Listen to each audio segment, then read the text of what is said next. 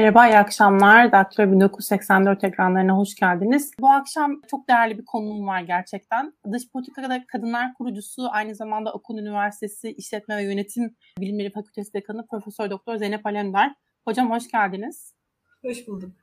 Sizi ağırlamak gerçekten çok keyif ve bu akşam konuşacağımız konuyu da aslında ben çok seviyorum. Ama bir yandan da oldukça tartışmalı. Kimileri belki de beklentilerinin çok fazla olmasından dolayı büyük bir hayal kırıklığı içinde feminist dış politikanın gerçekten çok uzak olduğunu, pek de bir anlamı olmadığını iddia ediyorlar. Kimilerinin daha farklı değerleri var feminist dış politika ile ilgili. Biz de bu akşam aslında bu konulara biraz değinelim istiyoruz. Öncelikle ben feminist dış politikanın aslında ortaya çıkışını ve tam olarak ne önermeye kalktığını sorgulamak isterim. Bununla ilgili neler söyleyebiliriz hocam? Tarihçesine baktığımızda nasıl ortaya çıktı, neler ne, ne iddiayla ortaya çıktı? Nasıl bakmak lazım? Tabii şöyle başlayabiliriz dilerseniz. Yani feminist dış politika adıyla bunun bir hani biraz da markalaşması kötü hani de yorumlanabilecek bir şey aslında dediğiniz gibi hani politikanın markalaşması konusunda. Bir yandan iyi tarafları da var tabii. Çünkü hani moda olması bir yandan da insanların daha çok ilgisini çekiyor. 2014 yılında e, İsveç'in Dışişleri Bakanı tarafından ortaya atılan bir kavram ve İsveç'te o zaman hani e, sosyal demokratların içinden bile herkes nedir bu feminist dış politika diye sormaya başlamışlardı.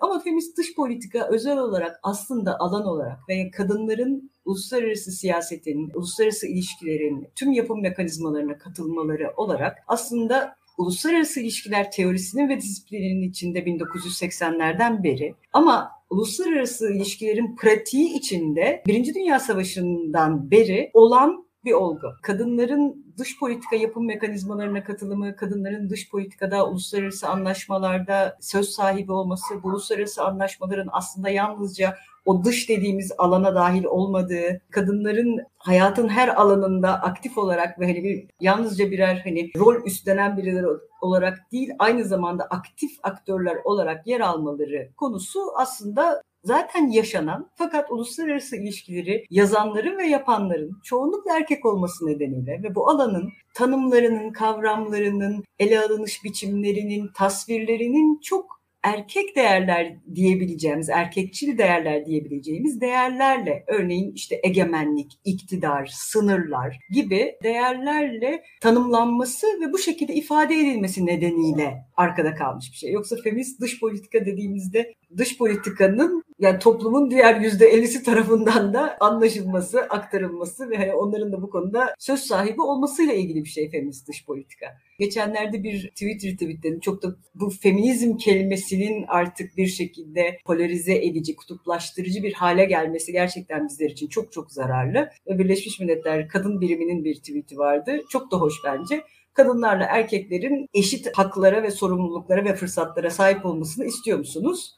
Evet, hayır. Evetse feministsiniz, hayırsa yeniden düşünün diyor. Yani dolayısıyla feminizm bu. Yani yalnızca kadınlar ve erkeklerin eşit olmasını istiyorsanız zaten feministsiniz. O yüzden yani bu kelimeden korkacak bir şey yok. Ama tabii ki dış politika bağlamında konuşuruz. Dış politikanın işte bütün bu kavramları, tanımları çok erkek olduğu için, dış politikayı yapanlar çoğunlukla erkekler olduğu için, bürokratik sistemler şimdiye kadar hep erkekleri daha kazançlı durumlara, daha daha avantajlı pozisyonlara getirdiği için ne yazık ki kadınları çoğunlukla unutmuşuz. Bazen bilerek arkada bırakılmışlar. Aslında feminist bir dış yani bütün dış politikanın zaten feminist olması gerekiyor. Hocam mesela akademide tartışılan haliyle değil de sokaktaki bir vatandaşın sorabileceği türden bir soruyla aslında bunu devam ettirmek istiyorum. Mesela bir kadın siyasetçi Dışişleri Bakanlığı koltuğuna oturduğunda biz feminist dış politikanın bu noktada muradına erdiğini söyleyebilir miyiz? Çünkü sokaktaki vatandaş için aslında buradaki kadın temsilinin rolü çok sınırlı. Feminist dış politika da aslında bundan daha fazlasını mı söylüyor yoksa yeter ki kadın aktörler daha fazla görünür olsun bu bizim için güzel bir başlangıç ve çok çoklukla da yeterli mi demeye kalkıyor. Yok biz yani kesinlikle bunun yeterli olduğuna inanmıyoruz. Çünkü tarihte de pek çok örneği var ki bu örneklerden de biraz önce sizin de söylediğiniz gibi bu tartışmaların büyük bir kısmında zaten bu örnekler üzerinden çıkıyor. İşte Margaret Thatcher örneği veriliyor değil mi? Golda Meir örneği veriliyor. Bazen Merkel örneği veriliyor. Hani Merkel çünkü son zamanlarına kadar kesinlikle feministim dememek üzerine epey bir direndi. Oradaki ekibinin yani muhteşem bir kadın ekibi olmasına karşı. Dolayısıyla evet kesinlikle hani yalnızca bir kadının Dışişleri Bakanı olması ya da dış politika ofislerinde daha çok kadınların olması elbette ki bir ülkenin bir feminist bir dış politika yaptığını göstermiyor bize. Feminist bir dış politikayı nasıl diğer politikalardan ayırt edebiliriz onu onu konuşuruz. Ama şöyle bir şey var ki kadın farkındalığıyla gerçekten kadınların kendi deneyimlerinden gelen hem arabuluculuk becerileriyle hem pek çok olayı aynı anda yönetebilme becerileriyle. Bunu günlük dilde anlatırken en rahat ettiklerimizden bir tanesi bu. Dolayısıyla hani toplumsal cinsiyet 101 derslerinde en çok hani verdiğimiz örneklerden bir tanesi bu. Evin hanımı ne yapar? İşte aileyle ilişkileri de düzenler değil mi? Aile ve geniş akraba kitlesiyle ilişkileri de düzenler. İşte çocuğun bakımını da yapar, çocuğa öğretmenlik de yapar. Değil mi? Yaşlının bakımını yapar, işte evde yemeği yapar. E, çoğunlukla çalışır, çalışır para da kazanır. Dolayısıyla hani bu kadar çok yönlü kadınların yani bizim deneyimlerimizden gelen bu becerinin aslında politika alanında da çok rahatlıkla kullanabileceğini e, iddia ediyoruz. Böyle yetenekli kadın ama bunu yapamayan erkekler yok mu? Tabii ki var bu arada. Dolayısıyla hani gayet feminist bir erkek dışişleri bakanınız da olabilir. Dolayısıyla bu iş aslında gerçekten içtenlikle kadınların ve erkeklerin eşitliğine inanan. Yani aslında hani insanoğlunun diyeyim burada kadın erkek e, ayrımı da çok böyle hani ikili bir ayrım yapmak da istemiyorum. Çünkü feminist dış politikayı sonuçta diğer cinsiyetlerden ayırarak bir yere koymak da mümkün değil. Cinsiyetler ya da işte cinsel yönelimlerden. Kadın farkındalığıyla kadınların her alanda eşit bir biçimde hem temsil edilebildikleri hem de kendilerini ifade edebildikleri bir durumda bulundukları sürece zaten bütün dış politikanın her alanında ve her seviyesine katılabildikleri sürece zaten feminist bir dış politika yapmak gayet de mümkün olur. Pratikte nasıl yapılıyor diye anlatmaya çalışmak belki daha anlamlı bir şey olabilir. Feminist dış politika dediğinizde işte bu İsveç 2014'te bunu çıkardığında ne demeye çalıştı hani diye düşünürsek Şimdi İsveç'in dış politika önceliklerine bakabiliriz. İşte ne, neydir? E, uluslararası yardımdır. Uluslararası yardıma baktığınızda e, İsveç ne yaptı bunu feminist yapabilmek için? Uluslararası yardımlar yapar. Biz dediler işte Üçüncü dünya ülkelerine, güney ülkelerine uluslararası yardım yapıyoruz. Bu uluslararası yardımlardan acaba kadınlar yeterince yararlanıyorlar mı? Ne yaptı İsveç? Kendi uluslararası yardım politikasında kadınların yararlanması üzerine bir bir şey koydu, bir e, koşul koydu. Dolayısıyla bu koşulla beraber İsveç'in bütün uluslararası yardımlarında kadın kuruluşları bundan yararlanacak. Bu projelerde mutlaka kadınlar karar verici olarak ve yararlanıcı olarak bulunacaklar e, bütçeler kadınları göz önünde bulunarak bulundurularak dağıtılacak gibi koşullar koydu. Bu koşullarla beraber uluslararası ilişkilerini çeşitlendirdi ve kadınların ve erkeklerin eşit olarak e, e, temsil edildiği ve bundan yararlandığı bir şeye dönüştürdü. Bunu hani başka alanlarda da yapabiliriz. İşte bazı ülkeler, ona da dilerseniz geliriz birazdan biraz daha derinlikli bir şekilde. Bazı ülkeler daha çok dış politika süreçlerini, dış politika establishment'larını yani dış politika yapım mekanizmalarında çok az kadın olduğunu gördüler. Yani Dışişleri Bakanlığı'nda çok az kadın sayısı olduğunu gördüler ve onlar örneğin daha çok kadınla çalışmaya başladılar. Dolayısıyla hani ülkelere göre, ülkelerin dış politika önceliklerine göre tabii ki bu değişiyor. Ama yani şeyi mutlaka bu işin özünde aslında kadınların her alanda ve her seviyede temsil edilmesi ve bütün politikalardan eşit olarak faydalanmaları olarak algılamamız daha iyi olur. Burada aslında pratikte nasıl gördüğümüzü, hangi meselelerde nasıl e, reflekslerin ortaya konulabildiğini tartışmak istiyorum. Ama ona gelmeden belki feminist dış politikanın biyolojik cinsiyet üzerinden tanımlama yapmak gibi bir derdi var mı? Ya da queer siyasete, queer hakları nasıl bakıyor?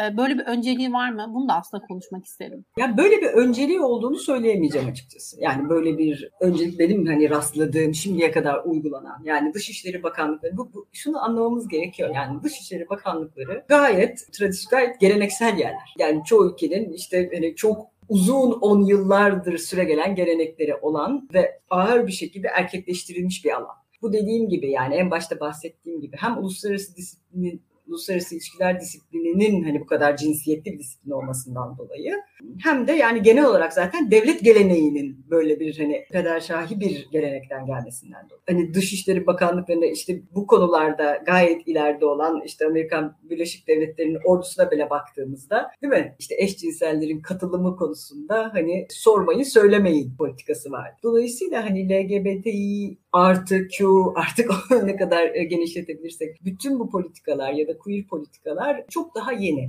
Kimlik Tabii burada daha büyük bir soru var aslında arkada. Yani bu tür kimlik siyasetini, yani biz buna feminist dış politika diyoruz ama başta benim de kastettiğim ve hani açıklamaya çalıştığım gibi kimlik siyaseti içinden tanımladığımız zaman yani dış politika alanını böyle bir kimlik siyaseti üzerinden tanımladığımız zaman tabii ki zorlanıyoruz queer çalışmalarla işte yani kadınların ilk bu dış politikada kadınlar nerede? Uluslararası ilişkilerde kadınlar nerede sorusunun yani bizim alanımızın işte feminist, e, feminist güvenlik tarafının da kurucu sorularından olan kadınlar nerede sorusunu işte queerler nerede gibi sormak çabasında olan işte hani yeni akademisyenler de var. E, ve bence de hani kesinlikle sorulmalı. Ama açıkçası teorik olarak çalışılırken bu kadar postmodern bir kavramı yani içinde yaşadığımız dünyada realist dış politikayla şey yapmak, ilişkilendirmek ve onu bu kavramlarla açıklamaya çalışmak daha nasıl diyeyim teorik olarak çok güzel bir egzersiz oluyor. Ama benim de yapmak istediğim bu feminist dış politika gerçekten hani yapılabilir bir hani elimize bir alet kutusu veren yapılabilir bir politika olarak yapması oldukça zor oluyor açıkçası. Orada hocam hemen yine bu soruya ek aslında şeyi nasıl değerlendiririz? Yani evet doğrudan queer hakları meselesinde feminist politikanın böyle bir önceliği olduğunu söylemek belki çok kolay değil odaklandığı nokta daha farklı belki. Ee, daha daha tırnak içinde erişilebilir bir temsilet meselesine odaklanmayı tercih ediyor olabilir. Tabii burada da şüphesiz birçok ayrım da var. Ama e, belki şunu yani ayrımına varmak önemli olabilir. E, mesela bir trans kadının Dışişleri Bakanı olmasıyla bir biyolojik kadının Dışişleri Bakanı olması meselesinde feminist dış politika ya bu bizi ilgilendirmez gibi bir yerden mi bakar? Orada o trans kadının uğrayacağı saldırılar belki uğrayacağı işte medyada bunun ele alınış biçimine feminist dış politika nasıl yaklaşırdı? Yani ama biz şu anda iki ayrı şeyden bahsediyoruz. Yani anladım ne demeye çalıştınız ama biz aslında iki Hı. ayrı şeyden bahsediyoruz. Yani ben diyorum ki zaten bir kadının dış politika yani sizin sorunuzla beni de yönlendirdiğiniz gibi kadın dışişleri bakanı olması feminist bir dış politika için kesinlikle kararlı bir şeydi. Bu iş temsilde bitmiyor. Ama yani feminist dış politikanın en yakın hedeflerinden biri belki bunu olabildiğince arttırmak. Bu görünürlüğü Tabii ki. ve yani temsil, temsili arttırmak her zaman en büyük amaçlarımızdan bir tanesi. Zaten hani aşağısı düşünülemez. Ben hep şunu söylüyorum eğitimlerde. Özellikle kadın katılımcılardan da hani bu soru olduğu zaman işte ama hocam ne zaman işte bazı kadınlar var hiç şey yapmıyorlar. Kadın haklarına da çok fazla önem vermiyorlar ya da deneyimle ezilme arasında bir ilişki var yani bunlar üzerine de çalışan şimdi inanılmaz güzel çalışmalar var yeni. Ama orada şöyle bir şey var. Ben yani hep söyledim. Ya bir yüzde elliye varalım ondan sonra bunları konuşalım. Yani sayılar çünkü gerçekten önemli ve bütün araştırmalar gösteriyor ki hani eskiden biz kota için yüzde otuz yüzde otuz üç derdik. Oysa araştırmalar gösteriyor ki zaten yüzde kırkın altında bulunduğunuz zaman zaten sesiniz duyulmuyor. Şu anda hani Türkiye'de de olan bütün dünyada gerçekten büyük bir çaba var. Yani kadınların temsiliyetini arttırma konusunda. Bu işte yönetim kurullarında da var. Ondan sonra ne bileyim işte iş hayatının çeşitli kademelerinde de var. işte dış işlerinde de var falan. Fakat yani yüzde kırk olmadıkça siz zaten o girdiğiniz kurumun kültürü neyse onunla yoğrulma olasılığınız çok daha yüksek oluyor. Ya sizi hani e, çok yukarıda ve hani üst düzey birisi çok iyi bir şekilde destekleyecek. Ya da işte kapıları tutanlar diyoruz yani o gatekeepers sizin hep arkanızda olacak gibi yani çok büyük şeyler var. Yani mutlaka ve mutlaka bağlaşıklar, destekleyiciler bulmak gerekiyor. Dolayısıyla hani ben kesinlikle sayıların ne yazık ki yani keşke böyle olmasa ama yüzde kırkın altında olduğumuzda zaten hani söz söylememiz çok fazla mümkün olmuyor. Sesimizi tabii ki çıkartacağız yani bunu, bu, bu hani öteki taraftan bize alıkoymayacak ama yüzde kırka varmadan bunları konuşmak bence şey değil. Tabii ki konuşalım ama hani aktivite konusunda bir şey elde edebilme olasılığımız ne yazık ki düşüyor. Bunlar hani araştırmalarla sabit. Benim tahayyülümdeki feminist dış politika kesinlikle kimsenin zaten cinsiyetine bakmıyor. Anlatabildim mi? Yani travesti mi olur, queer mi olur artık hani insanlar kendilerini nasıl tanımlamak istiyorlarsa istesinler. Aslında geleneksel ee, ikili cinsiyet meselesine de yaklaşımı siz belki onu değerlendirmek istiyorsunuz aslında evet, şimdi hocam. Evet. Kesinlikle feminist olmak için zaten kadın olmak gerekmiyor. Yani onu da söyleyeyim tüm cinsiyetlerin, tüm insanların daha adaletli, daha eşit, daha düzgün bir dünyada yaşayabilmeleri için, yani aynı haklara sahip olmaları için, işte fırsat eşitliklerine sahip olmaları için çabalayan bu konuda ve buna gerçekten gönülden inanan bir insansanız zaten hani feminist olmamanız pek mümkün olmuyor öyle söyleyeyim. Aslında sınırlar, işte egemenlik gibi kavramların özellikle bu erkek kavramların tuttuğu yer dış politikadaki anlaşıldığı şekline başka bir yerden bakmaya da kalkıyor aslında feminist dış politika. Burada belki şeyi tartışabiliriz. Özellikle başka ülkelerden Türkiye'ye gelen ziyaretçiler. Mesela İtalya Başbakanı e, Draghi şu an istifa etti gerçi ama o ziyaretinde İstanbul Sözleşmesi'nden çekilinmesini gündeme getirdiğini söylemişti. Burada iki türlü bir şey var belki. Bilmiyorum bana katılır mısınız? Hem iki farklı ülke günün sonunda iki farklı egemenlik anlayışından bahsediyoruz. Nihayet İtalya Başbakanı Türkiye Cumhurbaşkanı'na Türkiye'nin kendi iç politik kararıyla ilgili bir konudan bahsediyor. Yani kendi egemenliği içinde değerlendiremeyeceğimiz bir meseleyi gündeme getiriyor. Bir yanıyla İstanbul Sözleşmesi'nin kadın hakları anlamında çok başka bir mahiyeti var. Bu iki meseleye baktığımızda aslında bu tam olarak feminist dış politikanın yansıması diyebilir miyiz? Yani feminist dış politika yapmak aşağı yukarı tam da böyle bir şey de diyebilir miyiz? Ne dersiniz? Yani biraz sanki kavramları zor, zorluyoruz gibime geliyor burada. Şimdi şö- şöyle bir şey var. Bir kere İstanbul Sözleşmesi uluslararası bir sözleşmedir. Avrupa Konseyi'nin sözleşmesidir. Bütün yani Avrupa Konseyi'nde taraf olan diğer uluslararası yani SEDAV'ı ve kadınlara yönelik her türlü ayrımcılığın e, önlenmesi sözleşmesini ondan sonra diğer bütün 1966 Birleşmiş Milletler yani İnsan Hakları Sözleşmelerini bütün bu sözleşmeleri onaylayan zaten her ülke, her uluslararası organizasyon Bizim anayasamızda da bildiğiniz gibi yani uluslararası hukuk aslında bizim yerel hukukumuzun üstündedir bu konuda uluslararası anlaşmalar konusunda. E, dolayısıyla İstanbul Sözleşmesi uluslararası bir derdimizdir. Yani bunu hani böyle koyalım bir pazarlık durumunda, e, bir müzakere durumunda her Avrupa ülkesi de bunu dile getirebilir.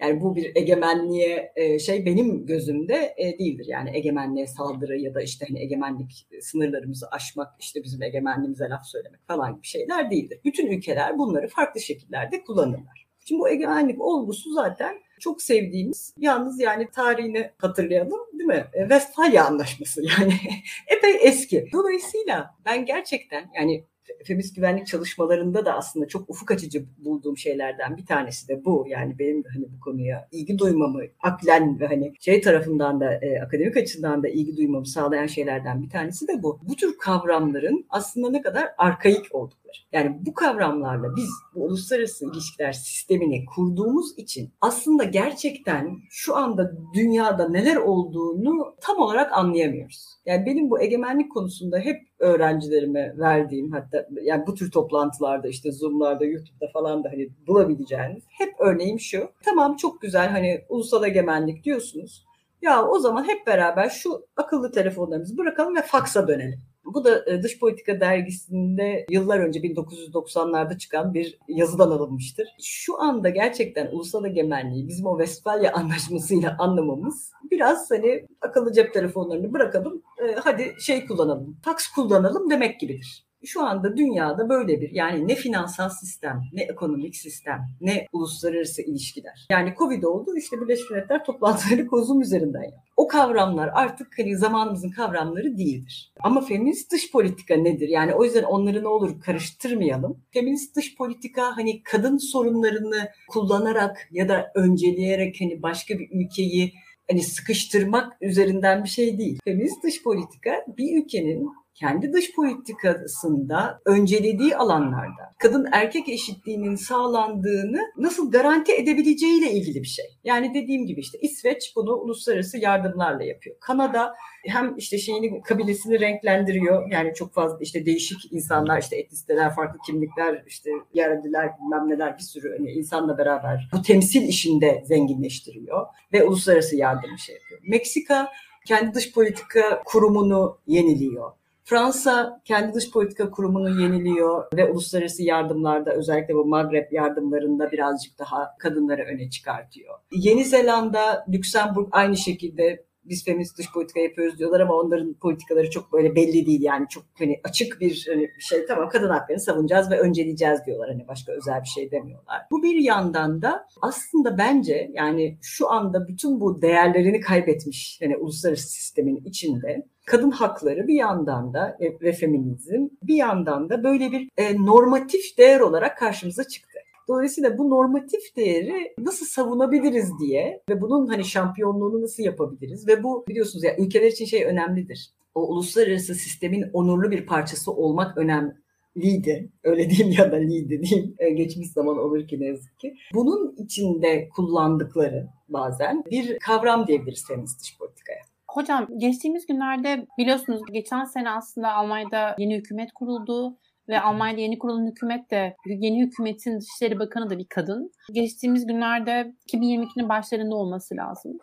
E, yaptığı meclisteki konuşmada feminist dış politikanın tam da bu olduğunu söyledi. Tam da bu demeden önce de şeyden bahsetti. İşte Kosova'da, Bosna Hersek'te, e, Yugoslavya'nın dağılması sürecindeki çatışmalarda işte kadınların ne kadar işte zorluk problem yaşadığı vesaire bunu gündeme getirdi. Aslında bu savaş bölgelerinde tecavüzlerin tam da feminist politikanın gündemi ve ajandası olduğunu söyledi. Katılıyor musunuz bilmiyorum. Aslında bu da belki feminist politikanın ajandasında önemli bir gündem teşkil ediyor. Yani belki şeyin dışında yani bu az önce bahsettiğimiz mesela İsveç'in dış politik yardımlarını başka ülkelere özellikle gelişmiş ülkelerde bu belki daha belirgin. Bu kaynakları e, bu, bu tür projelere aktarmaya çalışıyor ama bir yanıyla da belki işte Annalena Baerbock, e, Alman e, Dışişleri Bakanı'nın işte konuşmasında vurguladı. Bu tecavüzün araştırılması, bununla ilgili e, yargı süreçlerinin takip ettirilmesi de bir yandan feminist dış politikanın ajandasının bir parçası olabilir mi e, diye sorum, sormuş olayım. Kesinlikle, kesinlikle. İşte dedim ya hani tanımlar, kavramlar ve kadınların birer aktör olması dedim. Uluslararası ilişkiler disiplininin içinde aslında işte kadınlar nerede sorusu aslında tam olarak buradan geliyor. Çünkü biz uluslararası ilişkiler disiplininde çoğunlukla işte savaşları çalışırız değil mi? Savaşlar neden olur ve savaşları nasıl durdurabiliriz diye. Feminist güvenlik çalışanları sorusu savaşlar neden olur? Yanına bir de barışı nasıl inşa edebilirizdir savaşı nasıl önleyebiliriz değil, barışı nasıl inşa edebiliriz? Bu da hani o soruyu olumlu bir şekilde ve başka bir yerden ve barış üzerinden araştırarak sormak aslında sizin alanınızda genişletir, öyle söyleyeyim. Burada işte kadınların özellikle aktör olarak nerede oldukları konusuna baktığımız zaman işte İkinci Dünya Savaşı'nın, Birinci Dünya Savaşı'ndan beri kadınların aslında e, savaşın içinde olduklarını görüyoruz. Yani hemşireler olarak, askerler olarak, propaganda şeylerini, e, belgelerini düzenleyenler, basanlar, dağıtanlar olarak, askerleri eğlendirenler olarak, askerler eve döndüklerinde onlara bakanlar olarak, evde kalan çocukları ve bakanlar, yaşlılara bakanlar olarak işte e, fabrikalarda çalışan ve silah üreten insanlar olarak dolayısıyla hani kadınların bu aktörlük hali her zaman bir önemli. Bir de savaş sırasında tabii kadınların başına gelenler var. Kosova örneği Almanya'nın e, yeni Yeşil Dışişleri Bakanı'nın da verdiği gibi. Yani eski Yugoslavya'da karşılaştığımız işte e, Bosna'daki soykırımda karşılaştığımız şeyler tecavüzün nasıl bir savaş aracı olduğu üzerinden. Ve tecavüz aslında çok da etkili bir savaş aracı. Çünkü şöyle bir şey var. Yani yalnızca askeri, yalnızca o kadını incitmekle kalmıyor. Aynı zamanda geri kalan askerin moralini bozmakla da ilgili bir şey. Söylerken bile rahatsız oluyorum ama hani şeyde ya, uluslararası ilişkilerde biz böyle çalışırız. Yani e, hani askerin morali çok önemlidir. İşte savaş alanında askerin moraline bakılır. Bu gücün gücün şeylerinden yansımalarından bir tanesidir. Faktörlerinden bir tanesidir. Bu tür şey yani kadın bedenlerinin savaş aleti olarak kullanılmasından kadınların barış masalarında yer almalarına kadar çok farklı şekillerde kadınların aktör olduğu alanlar var. Bunun yanında biliyorsunuz işte bu işit gelinleri olarak anılan pek çok kadın ve bu kadınların özellikle hani aslında hani Müslüman da olmayan işte sonradan Müslümanlığı kabul eden farklı nedenlerle o konularda da çok güzel araştırmalar var özellikle İngiltere'de. Farklı nedenlerle kendilerince bir bir şeye hizmet etmek için hani kendi bedenlerini feda eden kadınlar, işte terörist kadınlar gibi hani pek çok alanda aslında çok farklı e, çalışmalar yapıldı. Şimdi bunların hepsini şeyin altına alabiliriz. Yani kadınlar ve güvenlik çizgisinin içinde hani kadınlar bu güvenlik işinin neresinde? Kadınlar savaşın neresinde? Kadınlar barışın neresinde içinde alabiliriz. Dolayısıyla bunlarla ilgili bütün politika kararları da doğal olarak feminist dış politikanın konusu olabilir. Ama dediğim gibi yani feminist dış politikanın hani bizim çerçevelendirmemizde anlamı aslında hani bu kadınların bu aktörlük halini politikada nasıl değerlendirileceği ve kadınların özellikle karar alma mekanizmalarına nasıl katılacağıyla daha ilgili bir şey. Sona doğru gelirken aslında biraz da bize dönmek istiyorum, Türkiye'ye dönmek istiyorum. Türkiye'de özellikle feminist dış politika konusu sanırım iki ay oldu. Ee, NATO'ya İsveç ve Finlandiya'nın üyelik müzakereleri döneminde daha doğrusu üyelik başvurularını yapmak için yapmalarıyla ilgili olarak Türkiye'nin reddi gibi bir durum vardı. Buna ilişkin kulislerde konuşuldu. Ee, Mevlüt Çavuşoğlu'nun, Türkiye Dışişleri Bakanı Mevlüt Çavuşoğlu'nun feminist dış politikanın uğraşamam tam da hatırlamıyorum cümleyi ama zaten doğrulanmadı da bu ama belki Hı. gündeme gelişini hatırlatmak için ben e, şimdi tekrar konusunu geçiriyorum. Türkiye'nin aslında feminist dış politika anlamında neyi ne yapmaya çalıştığını, böyle e, Arap saçına mı döndüğünü yoksa hiç böyle bir çabanın bile olmadığını mı aslında biraz konuşmak istiyorum. Hem gerek politika karar verme süreçlerinde Türkiye'de kadınlar ne ölçüde rol oynuyor? Belki bunu tartışabiliriz bununla ilgili. Belki burada ele alabileceğimiz İstanbul Sözleşmesi gibi çok ortada olan bir durum var yine. Bunlara bakabiliriz. Bir yandan da belki şeyi hatırlatabiliriz ama bu da çok askeri bir şey. Yani bu feminist dış politikanın da ötesinde belki e, medeni batının parçası olan Türkiye'nin yapması gereken bir açıklamaydı. Afgan kız çocuklarının okula gitmesiyle ilgili bir açıklama vardı. Yine Türk İşleri Bakanlığı'ndan. Herhalde sanırım bunlar feminist politikanın kapsamına dahi alamayacağımız kadar zaten bu temel bir şey. Ama özellikle İstanbul Sözleşmesi konusunda ve Türkiye'nin Türkiye'de dış politika yapım süreçlerinde kadınların rolü anlamında neler söyleyebiliriz hocam? Ne ölçüde feminist diyebiliriz diye soracağım ama bu tabii ki ironik bir soru yani. Böyle bir şey söylemenin mümkün olmayacağını siz daha iyi açıklayacaksınız muhtemelen. Buyurun hocam. Evet. Şu anda tabii yani özellikle İstanbul Sözleşmesi e, dolayısıyla zaten şimdiye kadar olmadığımız bir yerdeyiz öyle diyelim. Yani kadınların inanılmaz bir direnişi ve mücadelesi var bu konuda. Türkiye'de çok çok iyi, çok örgütlü, çok sağlam, gerçekten sırtımızı dayandığımızda güven duyduğumuz bir şey var. Bir e, kadın hareketi var. Ve bu yeni bir kadın hareketi değil. Yani Osmanlı'dan bu yana gelen, gene işte derslerde falan hep hatırlattığım şeylerden bir tanesi. 1897 ilk kadın gazetesi. Dolayısıyla hani bu yeni bir şey değil. Türkiye'de gerçekten bunun bir tarihi var. Dolayısıyla e, ve bu kadın hareketinin e, de sayesinde, e, bu kadın hareketinden beslenen kadınlar da sayesinde Türkiye gerçekten işte İstanbul Sözleşmesi gibi çok önemli bir sözleşmeyi Avrupa Konseyi'nin kadınlara yönelik ve aile içi şiddete e, yönelik tüm şiddetle ve ayrımcılıkla savaşmak konusunda gerçekten neler yapılabileceği üzerine somut öneriler sunan yani o yüzden de çok değerli olan yani bir hukuki belge olarak da çok değerli olan bu e, belgeyi İstanbul adını verilmiş bir ülkeyiz biz. Dolayısıyla bu çok çok değerli bir sözleşme bizim için kaldırılması yani söz konusu e, olmamalı işte biraz önce hani şeyden de bahset, Türkiye'de kadın hareketinin eskiliğinden de bahsettim. Türkiye'de aslında Dışişleri Bakanlığı da çok zengin kadın memurlar bakımından kadınların oradaki e, aktörlüğü bakımından ve hani böyle yalnızca işte e, meslek memurları ya da işte e, oradaki her görev önemlidir ve her seviye tabii ki çok değerlidir ama Türkiye'de kadınlar aslında hani şu anda dış işlerinde çok çok önemli yerlerde. Yani ve güvenlikle de ilgili çok önemli yerlerde. Bunu biz Barçın Yunanç'la beraber e, yazdığımız bizim dış politikada kadınlar notları için yazdığımız bir projemizde gerçekten şey yaptık. Yani 9 tane çok önemli, dışlarının çok önemli, güvenlikle ilgili en önemli yerlerinde kadınlar var. Şu anda Afrika'ya bakın. Afrika hani Türkiye için çok değerli bir alan. Bütün dünya için önemli bir alan. Oraları e, yöneten bütün başkonsoloslarımız kadınlar. Dolayısıyla hani bunlar e, Türkiye aslında Dışişleri Bakanlığı'nda sanırım oran %35 oranında diğer bakanlıklara göre yani Türkiye'deki diğer bakanlıklara göre de uluslararası olarak da hani farklı bakanlık, e, uluslararası karşılaştırmalarda da Dışişleri Bakanlığımız aslında bu konuda iyi bir yer. Ama şunu görmüyoruz örneğin. Neden Washington Büyükelçimiz bir kadın değil ya da işte Paris Büyükelçimiz bir kadın değil. Anlatabiliyor Yani çok önemli yerlerde neden hani yani şimdiye kadar önemli addedilmiş yerlerde neden hani yoklar? Bu önemli. Bunlara bir bakmak lazım. Peki Türkiye dış politikası yani bu kadın temsili dışında dediğim gibi yani temsil konusunda çok kötü değiliz ama temsili dışında acaba örneğin Türkiye'nin dış politikasında bu feminist dış politikanın iyi taraflarından diyelim yani e, bu karlı taraflarından yararlanabilecek bir şeyler var mı? Elbette var. Neler bunlar? Bakın Türkiye uluslararası yardımlar konusunda çok övünen bir ülke. Değil mi? İşte Somali'ye yardımlar, bu Afrika'ya yardımlar. Türkiye göçmenlere ve işte geçici koruma izni olan insanlara değil mi e, yönelik politikaları konusunda çok övünen bir ülke. Buralarda yani bu tür gerçekten Türkiye'nin dış politikasında da önemli bir önceliği olan ve çok da para harcadığımız alanlarda neden kadınları öncelemiyoruz? Birleşmiş Milletler Güvenlik Konseyi'nin 1325 sayılı bir kararı var. Bu 1325 sayılı karara yönelik Türkiye'de hala bir ulusal eylem planı yok. Bu neden yok?